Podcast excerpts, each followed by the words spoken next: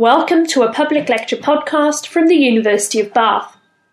In this lecture, Mr. Simon Garrett, Head of Learning at Bristol Zoo, asks the controversial question of how much wildlife we actually need or even like in this thought provoking insight into the future.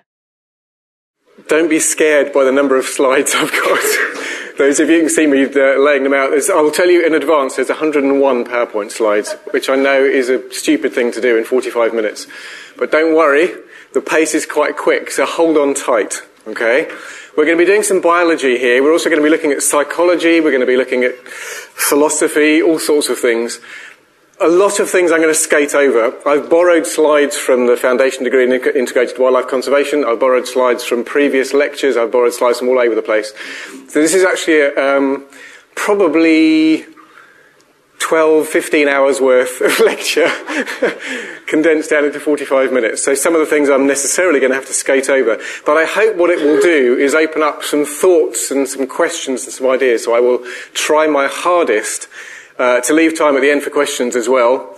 Um, and also, I've put my whole evening aside. I don't know what you're doing after this. If you want to stick around and go somewhere else and carry on the discussion that this fires up, I'm, I'm happy for that as well. So, as John said, I, I, work for Bristol Zoo. I've been working for Bristol Zoo for 23 years now, and our current strapline for the society that owns and runs the zoo is creating a sustainable future for wildlife and people. So when I was coming up with the title for this, I thought, well, wouldn't it be fun to actually look at whether this is actually even possible? Um, it's fun, what I do at Bristol Zoo, but we, is it actually possible to get this sustainable future for wildlife and people? So, Let's just take this phrase to start off with. What do we mean by sustainable anyway? Now, the Brundtland Commission came up with this definition, uh, and this is obviously a very human one. So, this is the, the, the sustainable development for for people bit. We'll come to wildlife in a moment. So we're talking about development that meets the needs of the present without compromising the ability of future generations to meet their own needs. So basically not trashing the place now, leaving potential for the future. And a lot of time now when this word sustainable is used, we're not only talking about environmental sustainability, but also social and economic sustainability as well. And they all overlap in many, many ways, as we'll see as we go through this, this um, roller coaster ride for the next 40 minutes. But sustainability is all about not trashing the future. So what's the future? Are we actually looking at saving wildlife for the next 10 years? For the next 20 years, for the next 100 years. Bristol Zoo's been in existence for 175 years already. I'd like to think that it'll be going perhaps in some form or other for the next 175 years, playing some sort of role in society. Um, but let's take a much, much wider view. actually, if we're talking about sustainable future, I think actually we need to think really, really long term. Sustainability is all about not thinking just a thousand years ahead, 2,000 years ahead, but actually maintaining as much diversity as we can forever. Well, not quite forever, because in perhaps five and a half billion years, the Earth is going to burn up anyway. So to a certain extent, what we do now, however we trash the planet, doesn't really matter anyway, because go enough billion years in the future and it really won't matter anyway. It's also, looking back in time, important to think that actually, you know, we are, our perspective is all on here, looking at what we're doing now, but you could have one of those three o'clock in the morning uh, conversations when you've had too much to drink, where you're kind of going, actually, well, what's the point? It, you know, the Earth is very long. Uh, it's been in existence a long time, and it's very different now to what it was in the past. Things change. You know, humans will trash it. The world will still be here in however many, you know, decades, centuries, millennia, billions of years' time. It, it'll just be different. So anyway, we are actually going to spend most of our time here looking at just the present. But to put it in context, you could say it doesn't really matter what we do or if we trash the planet because it's going to trash itself anyway. And, and like I said, just reiterating this, the planet's been around a long time and it hasn't been stable. So when we're looking about conservation, this is an important thing as well. A few decades ago, people thought of conservation very much as preservation, keeping things as they are now. But as they are now is just a point in time. That's not how the planet's been. Things change a lot. So actually, it's this thing about not trashing it now so that the future possibilities can still happen. But things will change. Things will change. It's not about just preserving things as they are at this moment in time. So this context is very, very broad in time and in space as well. Here's a view of the Earth from the moon. Here's a view of the Earth from a little bit further away. Is there life out further? Actually, sustainable future for wildlife and people. Maybe if we disappear and you know, things disappear on this planet here, maybe there's life going on somewhere else in the universe which will just carry life on. Again, we're not going to talk about this now, but it's just putting it in context. We're going to focus very much on now and the next few hundred years, perhaps the next few decades. So, sustainable future for wildlife. What is wildlife anyway? This is probably what you think about wildlife. This is what will come to mind. Western Lowland gorillas, South African penguins, Livingstone's fruit bats that John mentioned I've been working with in the wild, and we also have a Bristol Zoo now. Asiatic lions, perhaps some local wildlife as well with barn owls. Big, charismatic stuff is what comes to mind when you're talking about wildlife. But there's little things too. Okay, these are quite charismatic as well. This is the, uh, the water vole suffered catastrophic declines in this country in recent years. Um, we've got little frogs from Madagascar, the large marsh grasshopper from Somerset Levels, the crayfish. Come back to one of these, the uh, partula tree snails. This is all wildlife as well. It doesn't come straight to mind, but what we're talking about here is wildlife in all its variety. And not just the animals, of course, but wildlife includes the habitats that they really lives in. So here we've got some habitat in Brazil, in the eastern forest of Brazil, where things like the golden lion tamarin live, which is already getting a bit trashed. You can see here an aerial view of what's left of some of the Atlantic forest in Brazil. Um, I'm lucky enough to be leading a tour um, to Borneo next, oh, about this time next year actually. And uh, I got on Google Earth and have a look at the places we're going to visit and take this tour group. But you've only got to zoom out just a little bit to realise that actually where we're going to visit, where the wildlife is, is tiny little patches. And what used to be continuous forest isn't anymore. It's little tiny patches preserved here and there. But it's all wildlife. It's not just gorillas and tigers and wonderful things like golden lion tamarins, but the whole of biodiversity. Bits of biodiversity that we like, which evolutionarily, taking that big view again for the moment, are probably on their way out anyway. This is a rubbish animal. If you look at the anatomy of pandas, they are carnivores. Short guts, the way their hands work, with their claws, the way their jaws work. They're carnivores. What on earth have they done, given up and just surviving on bamboo? That they have to eat their, all their waking moments, otherwise they drop dead. This is a rubbish animal. Even if humans weren't mucking up the habitat, even if you left them completely alone, they'd probably go extinct in maybe 15, 20,000 years anyway. So again, zooming out for a moment, taking that broad view, these are on their way out. But as humans, we love them. We love pandas because, well, they're cute and they're, well, not that cuddly, but, um, and with those black eye patches and, you know, absolutely lovely. And we, whoa, hang on a second. And we love things like tigers as well. Especially when we live on this safe little island off the coast of Europe where we don't have to worry about tigers on the way home from work or from school. Tigers are lovely. Even white tigers. Uh, don't get me started on white tigers. But, if you happen to live in the Sundarbans, and this is creeping up behind you, then tigers aren't so lovely. So actually, when we think about biodiversity and biodiversity conservation, you've got to also put it in context and realize we're making some value judgments a lot of the time as well. We like tigers, we don't have to worry about being eaten by them. In this country, we've got rid of all of our big dangerous wildlife. But we expect other people around the world to live with it. You've got to preserve tigers, you've got to preserve lions, you've got to preserve big dangerous crocodiles with sharp pointy teeth that just want to eat people. And this, you know what this is? This is just as much part of biodiversity as this and that. This is the smallpox virus. There's bits of biodiversity that we actually don't like and we're actively trying to get rid of. Pretty much done it with, with smallpox, although we can't quite bring ourselves to drive it to extinction. Lots of other things we're driving to extinction without wanting to. This, we can't quite bring ourselves to demolish the last stocks. So when you, again, think, you know, what a wildlife, what are we talking about here? Actually, biodiversity in all its variety, and to recognize that we're always making judgments about it. Things that we spend a lot of time and money and effort on, and things that we also spend time and money and effort on getting rid of, and everything in between. So biodiversity is massive. And so I'm going to use the word biodiversity for the moment rather than wildlife. And most of it isn't the stuff that you think of with wildlife. There's your vertebrates, in terms of your numbers of species on the planet. Vertebrates essentially statistically don't exist. But that's what we think about when we're looking at a sustainable future for wildlife. People always think about the big, charismatic vertebrates. It's essentially not there. What we're really thinking about is everything, including archaea and bacteria and protoctists, the whole of everything. So, sustainable future for wildlife and people. Wildlife is actually a tiny, tiny branch on the evolutionary tree. We'll come back to the evolutionary tree a little bit as we go through here as well. So, I haven't even finished unpacking the first phrase yet. A sustainable future for wildlife and people.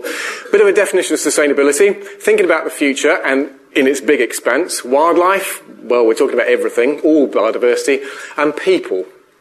Now, when I was born, which was about here, there was something like three billion people on the planet. I don't feel like I've grown up.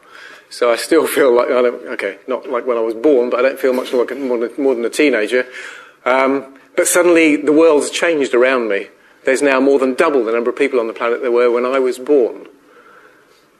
So we've got a lot of people to think about a sustainable future for as well. An awful lot of people and growing rapidly. Now what happens to the population in the future is up for all sorts of assumptions. It may peak and drop off, not getting much beyond 9 billion. It may keep on going. Who knows? So, sustainable future for wildlife people. There's our initial phrase. When we're thinking wildlife, quite often if you come and see them at the zoo or if for your pets or whatever, or animals that are visiting your garden, you think about wildlife as individuals. Now, of course, for individuals there is no future. All individual bits of wildlife will die. The thing that carries on, if you like, the unit that carries on is the species. Individuals come and go, they get born and they die, the species carry on. So perhaps, and often we're thinking actually about sustainable future for therefore species, not the individuals. Some obviously have no future. Things like the thylacine, um, that was one of the last known individuals, died in Hobart Zoo in 1936. The thylacine is gone. Some people say they've sighted it on mainland Australia in recent years. I'd love it to be true, but I'm not sure that it is. So for some species, there is no future. And in fact, for the majority of wildlife, their future is already gone. If you look at the paleontology now, if you look at the number of species that have existed on the planet, 99.999% of them are already extinct. So that great expanse of time again, again, we're looking at a snapshot. What we've got is actually the minority of wildlife that's ever existed, and most of it is already extinct. Extinction is a natural process. Okay, this wasn't natural. Humans drove them to extinction. So let's look at extinction for a moment. Now, the next little bit, I'm going to thank Andy Purvis for this. He actually did an RGS lecture called The Sixth Mass Extinction a little while ago. Just put your hands up if you came to that. It was probably about four or five years ago. Nobody else? Okay. If you did, you'll recognise the next few slides. If you didn't, this will be new, but I basically nicked these from Andy Purvis and he won't mind. As it's looking at extinction in the modern context but in relation to the big sweeps of time as well. And is, are we, people keep talking about us being now in the midst of a sixth mass extinction. Is that true? Certainly we're losing things. These are known extinctions, vertebrates now, just for the moment, even though that's a tiny part of the evolutionary tree. Known vertebrate extinctions since 1600. Numbers are something like this. Now, I haven't got a total at the bottom there, but there are known extinctions, but actually not that many. And it is a natural process. So over geological time, there have been some big mass extinctions. This is a, a prettier picture of that. And this is actually family extinctions, not species. This is showing um, families uh, of, of species disappearing. Now, as we'll come to in a moment, in order to lose a family, you've got to lose a lot of species. You've got to trim that evolutionary tree a lot. But there have been some major ones, the five mass extinctions, the end Permian, uh, end Permian and end Triassic were the kind of two biggies. Um, and these were sort of catastrophic events, perhaps volcanism, perhaps uh, impact from asteroids, all sorts of things competing, um, but certainly nothing to do with humans. It's a natural process. There's a background level of extinction, and there are some major extinctions that go on. Now, if you are to lose, let's say, Okay, you've got a family, uh, I'm, to- I'm, talking taxonomy now, if you've got a family, uh, a group of species, obviously for that family to go extinct, all the members of the species, all the members of that family have to go extinct. In the same way that to get rid of a species, all the individuals have to go. To get rid of a genus, all the species within that genus have to go. To get rid of a family, all of the, all of the, uh, the genera within that family have to go. And in fact, you've got to kill off about 91% of species within a, uh, species of, this is for mammals actually, um, in order to kill off half the families. So when with those big, uh, big extinctions, um, you lost maybe up to 60% of families, that was well over 90% of, in, of species that were actually being wiped out. So there were massive extinctions on the species scale. So when you're losing families, you are losing loads and loads and loads of species. So here we go. For present day mammals, you would actually need to wipe out over 90% of species to wipe out half the families. When you get big damage to that evolutionary tree. Now, how do we know what sort of level of species extinction we've got anyway. We hear about all sorts of estimates of the background level of species extinction and the modern rates of extinction. Most of the estimates, and they are absolutely estimates, are derived from thinking about the species area curve. And it's basically to do with this. If you've got a habitat, this is a, whoa, this is a, um, a, a satellite image of Rondônia in Brazil, um, and the, the uh, red here, this is artificial coloured, um, the red is, is intact forest, and you can see these roads going through and gradually the forest disappearing. I mean, this is well out of date now. This was taken in 1988. Most of this is now gone completely. Um, but there's a, a, standard model which basically says you've got a certain area, um, this is it's a lot to do with island biogeography as well. A certain area of island will have a certain number of species. The smaller the island, the smaller the number of species. The larger the area, the larger number of species.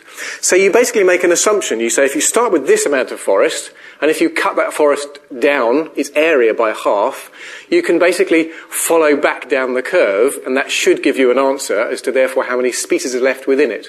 In fact, there are some slight flaws in doing this, which we haven't got time to go into now. But again, it gives you a sort of background estimate. Um, but it's not to do with going out and, and, actually looking for species and finding that they're not there and then noting them down as extinct. Most of the extinction rates that are, um, banded around nowadays are actually based on a, uh, an extrapolation backwards of this species area curve. But at the same time, we're also discovering new species the whole time and at an amazing rate something like worldwide 300 species a day are being added to our knowledge about wildlife. Partly splitting what we already know, and even things like lemurs.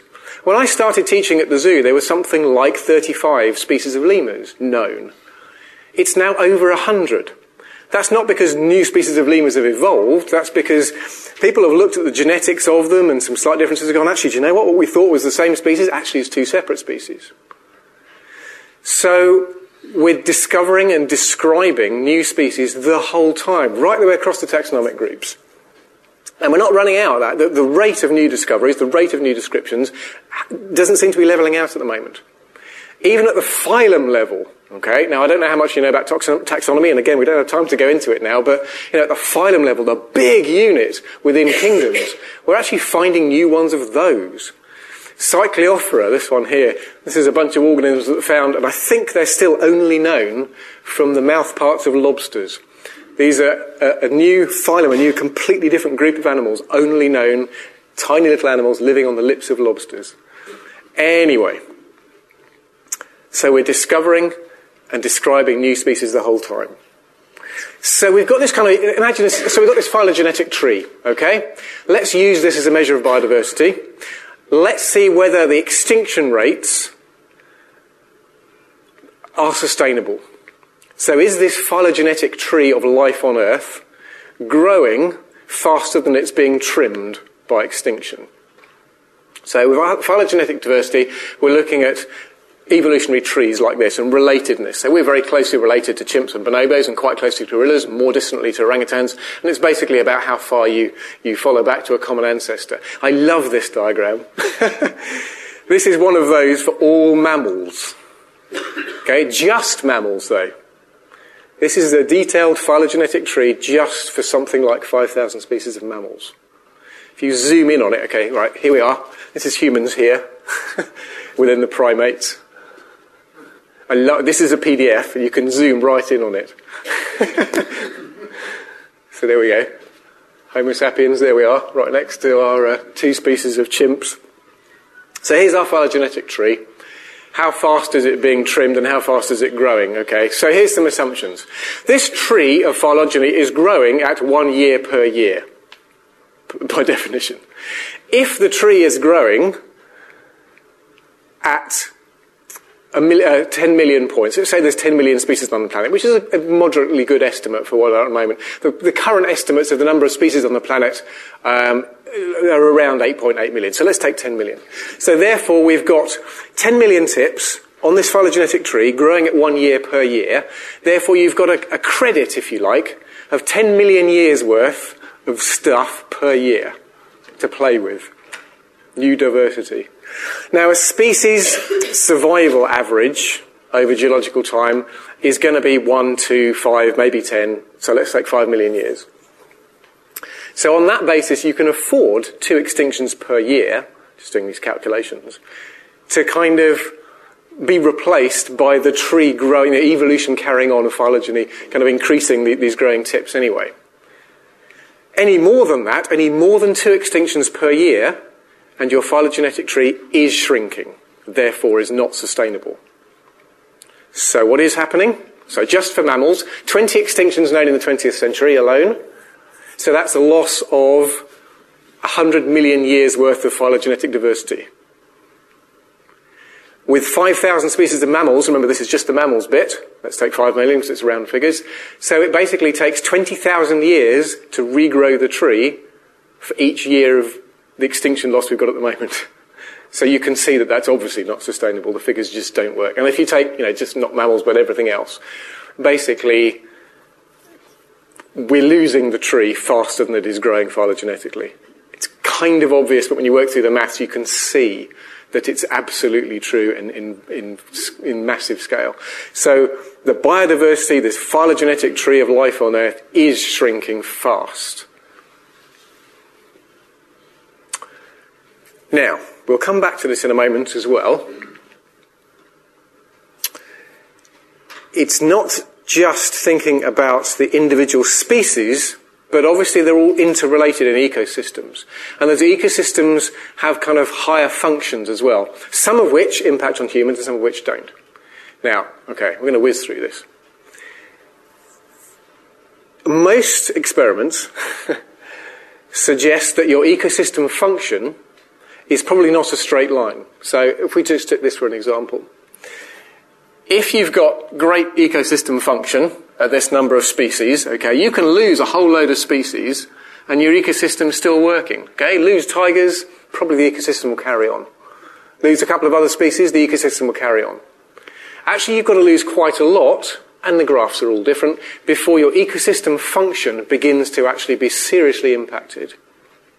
Now, so many different experiments on this, drawing different conclusions, but essentially giving similar conclusions. You can lose species here, there, and everywhere, and it won't matter too much. It matters to those individuals that have gone. Well, actually, it doesn't because they're dead, so they don't know about it. it matters to people who liked those species that have gone. That's therefore you kind of go, well, so a bit of extinction is okay. The ecosystems will carry on intact as long as extinction is fairly random. If you lose a whole guild of, of, organisms that are carrying out a certain function, that could be much more serious. So, is extinction random, or is it, are some species more susceptible to disappearing than others? If you take the red list, the IUCN red lists, then basically you can find that it's not random. Certain taxonomic groups are actually much harder hit if you just take their position in the, uh, in the, tr- in the table of threat, the, the ladder of threat, if you like. So primates, hardest hit, whereas rodents are actually not doing too badly. So it's not random. Extinction is not just kind of a chance occurrence for biodiversity across the, across the piece. So if you imagined that actually extinction would be like a hail of bullets and therefore whoever happened to get a bullet is the one that disappears, that's your random thing. If it's not random, what makes a species bulletproof, if you like, or susceptible to those bullets? There are some senses that actually If you've got a species with a large geographic range, producing loads of offspring, and they're a real generalist, something like the red fox, maybe that makes it bulletproof. Actually, you can throw all sorts of things at it and it will carry on. If you've got something with a small range and a low reproductive rate and a specialist,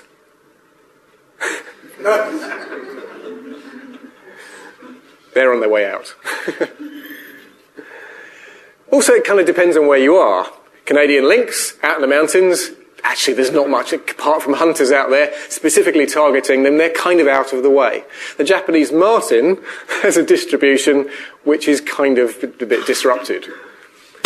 So if you overlay species biology um, with human pressure, then you get something which is actually telling you much more about susceptibility to threat. And you can do this. So if you take human population density and you overlay this mapping on species with a sort of vulnerable biology, then you can begin to predict which species are basically right in the firing line and are going to disappear. And that's very important for future conservation planning if you're worried about which species to plan for next. You may have some species which at the moment on the IUCN red list don't look like they're under threat. But perhaps something about their biology suggests that if you've only got a little bit of human population pressure, they're going to crash really quickly. And so you get on things like, I'll just pick out one here, this is the red panda. I mean, they are listed as a threatened species, but actually, if you look at where they are and the predicted human expansion, etc., they're going to be in real trouble in not too long. So this is useful for looking ahead and planning where to put resources in conservation. But then other stuff comes along that you just don't expect. Frogs.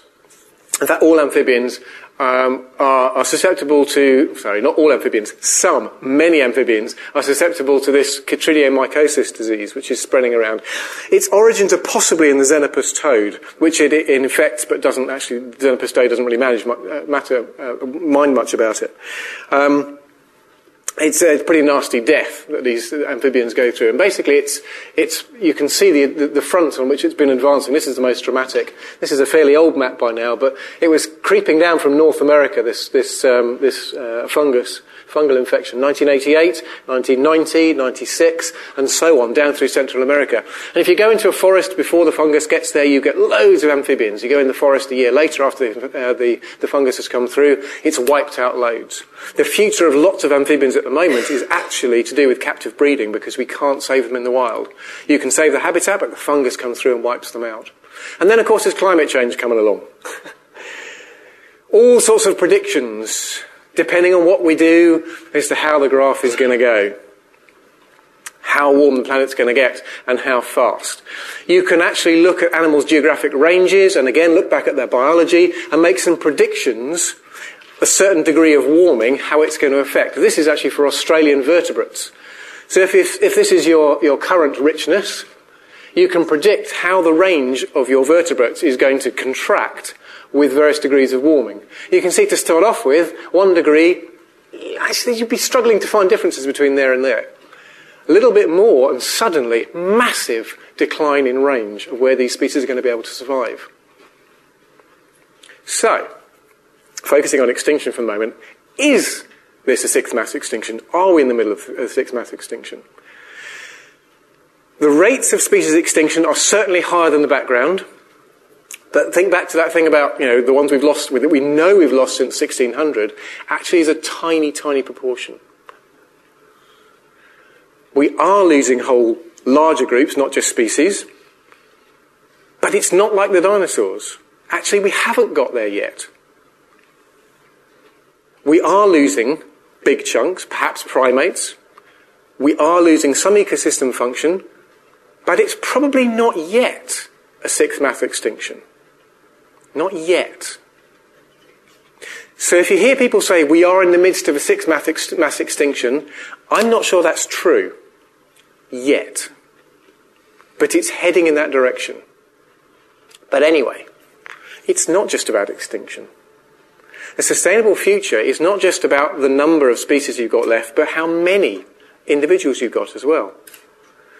Because your bioabundance, how many you've got of a certain individual, absolutely has a relationship with also this ecosystem service, which is going to come back on people in a moment. So, what do we know about bioabundance? If we're not so sure about extinction rates and those that we're losing, what about the ones that we've still got, but looking at their numbers?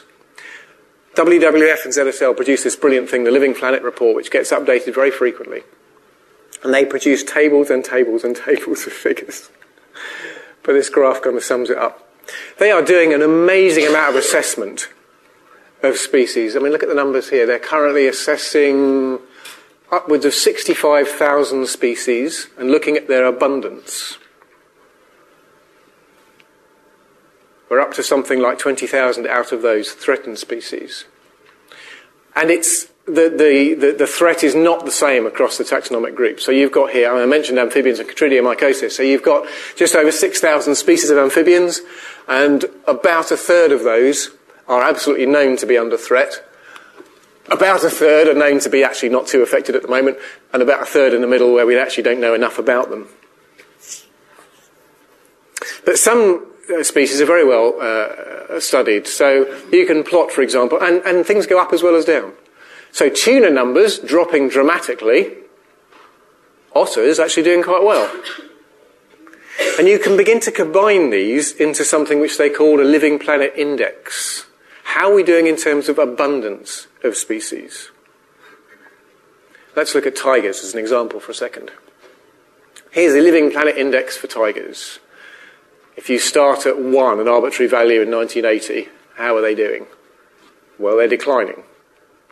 But there are five sub- subspecies of tigers. There used to be eight. At the beginning of the last century, there were eight subspecies of tigers. We've already lost three.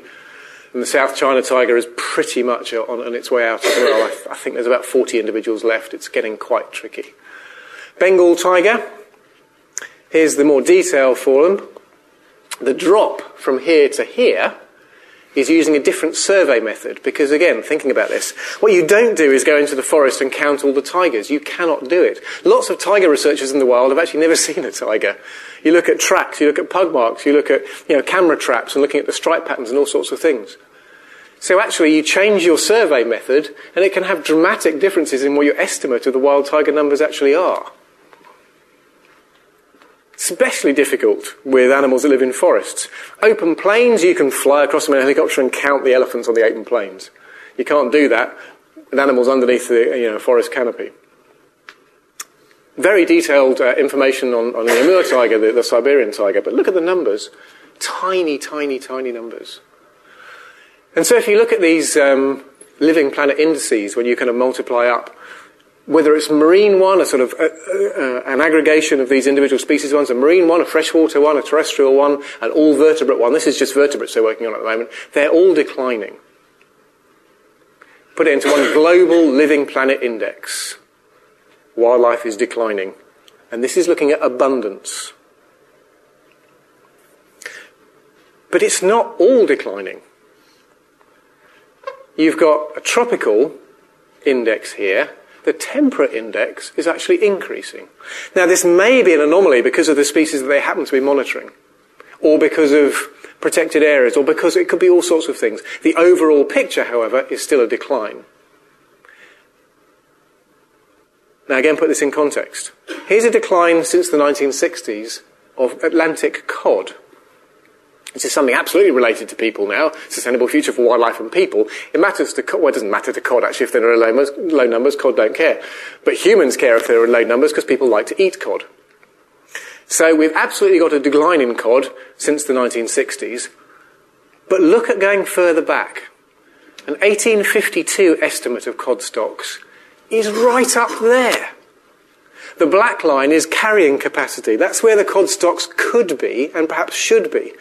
So this decline, look, it's right down here. So we worry about this sort of little declines here. We're already on a massive loss from what it used to be only 150 years ago. So, we've got this decline in bioabundance, we've got a decline in species numbers, and at the same time, we've got calculations now of a global ecological footprint of humans. There's all sorts of ways of measuring this as well. And again, this is like a whole lecture series just to go into how you measure ecological footprints. But just for the sake of for the moment, if you go, okay, if we all lived within the means of one planet, okay, all the people that are here, um, all the people on the planet, we could survive um, about here. This is, this is your one planet limit. This is the one planet that we've got, okay?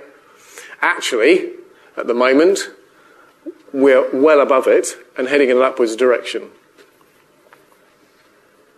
And a lot of this is to do with it's not only consumption per capita, but it's also the number of people. Remember that graph at the beginning, okay? Just in my lifetime, which isn't that long, we've gone from 3 billion people to over 7 billion. So we've got a big deficit here. Okay. Lots of graphs. Look pictures of animals. A couple of quick examples of some species with individual stories. This is the partula tree snail. They occur on South Pacific Islands. There used to be 140 species. Um, there's now a lot fewer because they've been eaten to extinction. They've been eaten to extinction by um, Euglandina, the rosy wolf snail from Florida, which was introduced to control giant African land snails, which were introduced for farming, but of course had no natural predators. So the, the giant African land snails escaped. The predator was introduced to get rid of them. Went horribly wrong, like most biocontrols do, and you ended up with all these local little tree snails being wiped out, eaten by the introduced rosy wolf snail. But who cares? Geneticists studying the uh, recent radiation, genetic radiation of these, really cared. Speciation was quite interesting. Some of these partula tree snails occur in certain valleys on certain islands and nowhere else in the world. In the big scheme of things, who cares about little tiny brown tree snails that are about that big? Well, we do at Bristol Zoo, actually. In fact, we hold the entire world population of Partula faba at Bristol Zoo. Yikes! A whole species in our hands just in one building in Bristol, is the entire world population of a little tiny brown tree snail. So we care. Does anyone else? Crayfish. We're losing our native crayfish by the introduced white-clawed uh, crayfish. Sorry, our native white-clawed crayfish. We're use, losing to the introduced signal crayfish from the States. Who cares? We care. We do a lot of work with them. In the big scheme of things, does it matter? If there are crayfish in the local streams, does it matter if they're American crayfish or native crayfish? Don't answer that now. It's a philosophical point. We've lost some wildlife which we're now putting back. Beavers have been reintroduced into Scotland recently. We like them because they don't kill people. So we'll put them back. We'll reintroduce species that we like. What if we tried to reintroduce wolves into Scotland? There have been a couple of consultations. Nobody's going for it at the moment. And wolves aren't anywhere near as dangerous as tigers. So when we think about uh, conservation in terms of preservation or reintroductions of species, again, we've got to think really carefully about the interaction between wildlife and people. Which wildlife do people want around? Which will they put up with? What compensations does there have to be for having big, dangerous wildlife with pointy teeth around? Functioning, functioning ecosystems give all sorts of things. These are Brazil nuts. Brazil nuts only fruit when they've been pollinated by a euglossine bee, which only reproduces when the bee male goes and gets a particular scent from a certain orchid that lives in a particular tree, tree in the Brazilian rainforest, blah, blah, blah. It's all part of a system. You can't grow there are a couple of exceptions. Generally, you can't grow Brazil nuts for production outside a functioning ecosystem needs the rest of the ecosystem to work. That's partly why Brazil nuts are so expensive. They're all harvested from wild Brazil nut trees. And we need wild crops with genetic diversity um, to support our, our, crops as well. Things like cocoa, and bananas, under huge threat from fungus uh, diseases. And we need the wild resources, which is particularly difficult actually with bananas because they're triploid. Uh, blah, blah, blah. I won't go into the genetics of bananas. But we need wild resources to keep are crop plants, which absolutely affect people. Sustainable future, sustainable food. We need the wild resources to stay one step ahead of the diseases which affect our monocultures. Sometimes uh, wildlife is particularly useful to us as well. This is the rosy periwinkle, um, from which a chemical has been derived, which is great um, at putting uh, kids with childhood leukemia into remission. Um, I can't remember the figures, but I, I think before the, the, use of this chemical, there was about 90% death rate from childhood leukemia. It's completely the other way around now, 90% survival rate, or even higher now, actually, because of the chemical derived from the rosy periwinkle. But they're not dangerous either. These are Nile crocodiles. Nile crocodiles are horrible because they eat people. And if you go down to the river to do your washing and you get attacked by a crocodile, you don't want the crocodile there. But in areas where the Nile crocodile has been reduced in numbers, there are fewer crocodiles to eat the large fish, which eat the smaller fish, which eat the mosquito larvae. So you get an increase in malaria. Malaria is extremely dangerous, far more dangerous than crocodiles. So actually, functioning ecosystems, sustainable ecosystems, are really important to people for all sorts of reasons. Complicated diagram, but it basically just says if we want to be supported by our functioning ecosystems, and we need to be, humans are not separate from nature, we're absolutely part of it and supported by it, we need biodiversity and bioabundance. Otherwise, we're stuffed. so, in the last five minutes, if things are going down the pan, we're losing species, we're losing ecosystem function, we're losing individuals, what can we do about it to give ourselves a sustainable future? We've been trying for a long time to do something about it. 1889, the RSPB set up because they were worried about uh, the decline in birds because of uh, the Victorians basically using them for the plumes on their hats. The National Trust was set up 1895. This is talked about a lot nowadays. Um, nature deficit disorder. Children should be out and about. People need the fresh air. It's not a new idea. Octavia Hill, who was one of the three founders of the National Trust, was talking about it more than 100 years ago. Wildlife Conservation Society in the States, responsible in its early days for bringing bison back to the, the, plains of America, all sorts, 1895. We've been at this for a long time. People have had an interest, a realization that things are not going in the good direction, well more than 100 years. The origins of FFI is all about realizing that the things that people like to hunt in East Africa are disappearing, so they better start thinking of ways of preserving them to give them sustainable hunting in the future, otherwise the wildlife all goes. Um, German foresters in the mid 1800s were actually managing forests for sustainable production. John Muir was getting this, people in the States to put aside huge areas of wilderness Gifford Pinchot was talking to T. Root, uh, Theodore Roosevelt. The, the ideas about sustaining natural systems have been around for a really, really long time. The UN, leading to, okay, let's see if you know this. Founded in 1948, so something's uh, coming out from, from, the, uh, uh, from, from the UN. The largest professional global conservation network, more than a thousand member organisations in 140 countries, 11,000 voluntary scientists grouped in six commissions, neutral forum for governments, blah, blah, blah, even has official observer status at the UN General Assembly. Massive power. So people are really trying to do something about conservation and sustainable future. Who is this? What is this organisation? It's the IUCN. So, and I'm going to skip over these, but it's, it's just key figures have been doing this for a long time. This is a lovely document dating from the 60s. This is the origin of Wildlife Fund for, uh, the Worldwide Fund for Nature, World Wildlife Fund as it was. Basically set up as a fundraising organisation to fund conservation work around the world, doing big national appeals, raising enormous amounts of money from the start to fund conservation around the world. Then we've got all sorts of anti-establishment organisations coming in, focusing on conservation of particular things. So you've got Silent Spring uh, by Rachel Carson in 1962, talking about the decline of birds because of uh, DDT. We've got Greenpeace starting up in the 70s, um, anti-whaling campaigns. Actually, they started anti-nuclear, but they quickly moved on to anti-whaling campaigns. We've got the Wildlife Trusts in the 60s, Friends of the Earth in 1971, Marine Conservation Society, Conservation International. I love this bit. I'll read this out to you. Conservation International. Conservation once focused on preserving natural areas as untouched relics of the past. All that changed in a Washington hotel room on a cold February night in 1987 when a small group of pioneers single-handedly redefined conservation. Instead of keeping places intact as relics of the past, it envisioned a conservation as a working model of the future, a future in which people lived in harmony with nature. It's not a new idea. This is a bunch of people who actually were part of WWF and they were a bit peed off with WWF and didn't like the others. So in their hotel room, actually, it was a bitching session and they set up Conservation International. I don't really care what the origins are or of all of these others. people are focused on conservation all the time. All of these exist. Be nice to Nettles Week. I promise you. It exists. There are people focused on conservation of pretty much everything. And it's big now. Okay? With climate change, it's gone massive. It's absolutely gone mainstream. So we've got the Stern Review. We've got a major film, An Inconvenient Truth with Al Gore.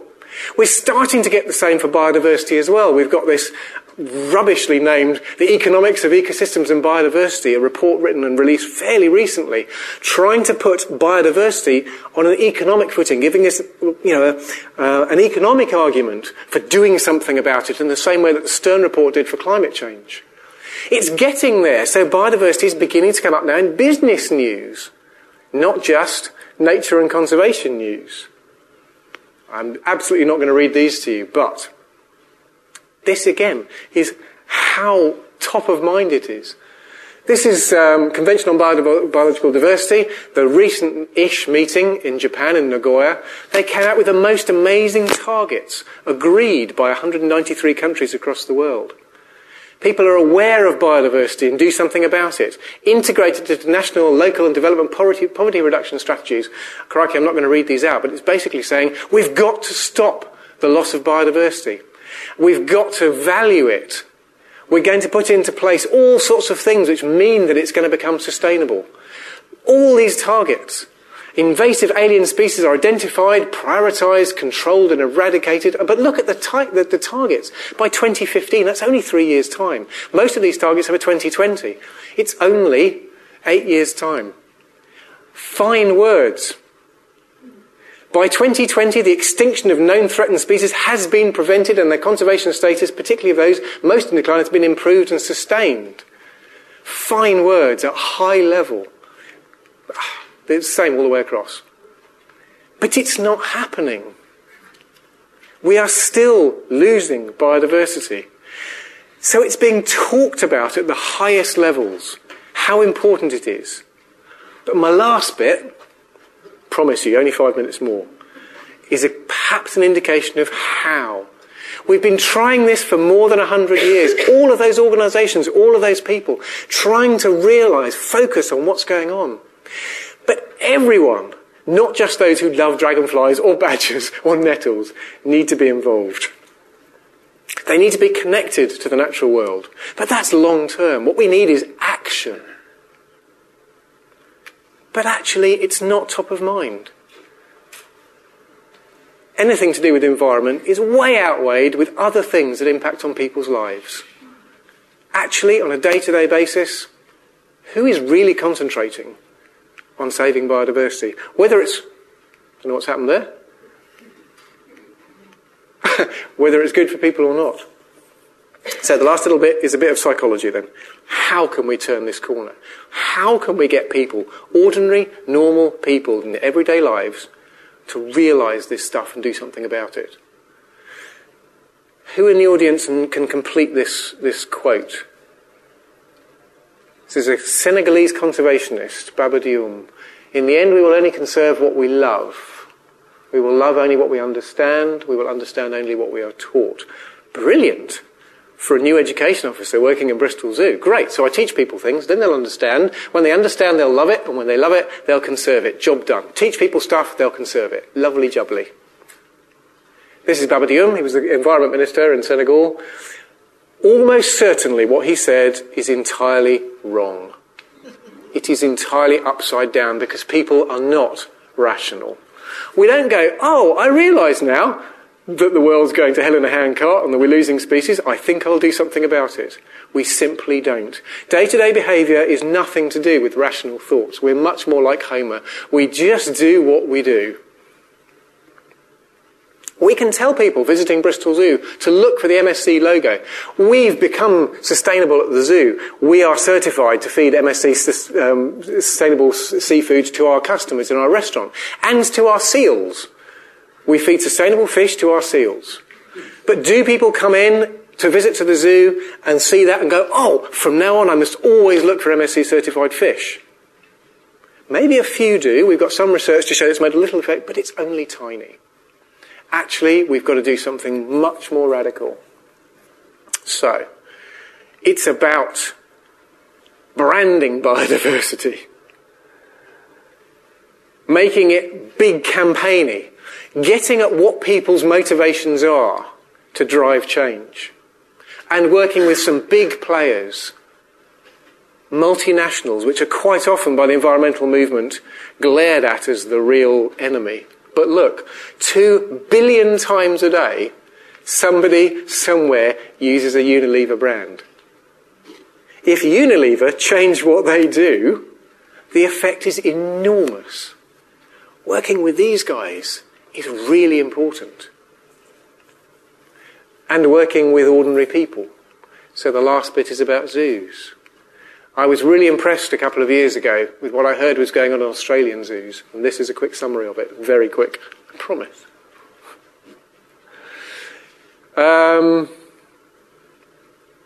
they wanted to actually say, what can we do to get our zoo visitors? So this is coming right back full circle now to zoos, my job in the zoo in Bristol. What can we do to get our visitors to do things differently then that helps to create the sustainable future of wildlife and people?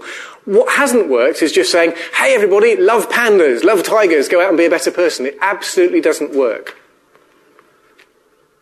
But give them tools do a campaign, a carefully focused campaign, and maybe it does. Mobile phone recycling. Mobile phones contain coltan, lots of which is mined in Australia, but also lots of which is mined in eastern Congo, where the forest is cleared for the mining, which also affects eastern lowland gorillas.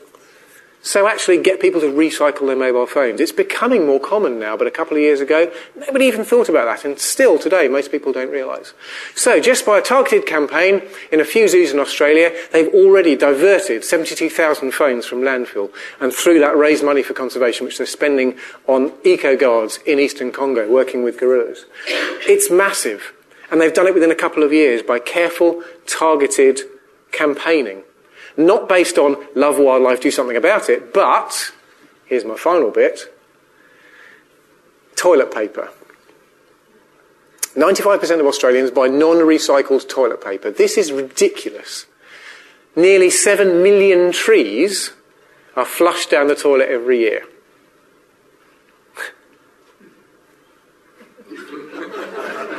so they did a campaign, Wipe for Wildlife. If you go, okay, and this is to change at least 10,000 households, this is a start towards using recycled toilet paper. If you say, actually, wildlife's really important, therefore next time you're buying toilet paper, please buy recycled toilet paper, it doesn't work. Because when you're out doing your shopping, you don't think about wildlife. You think about your person. You think about what you need to do tomorrow, and you know, it's just not there. And anyway, okay, let's just go there. Th- oh, I'll disappear the psychology theory of, if you want to know more about theory of planned behaviour, that's another day. Um, let's put it into practice. It's to do with beliefs.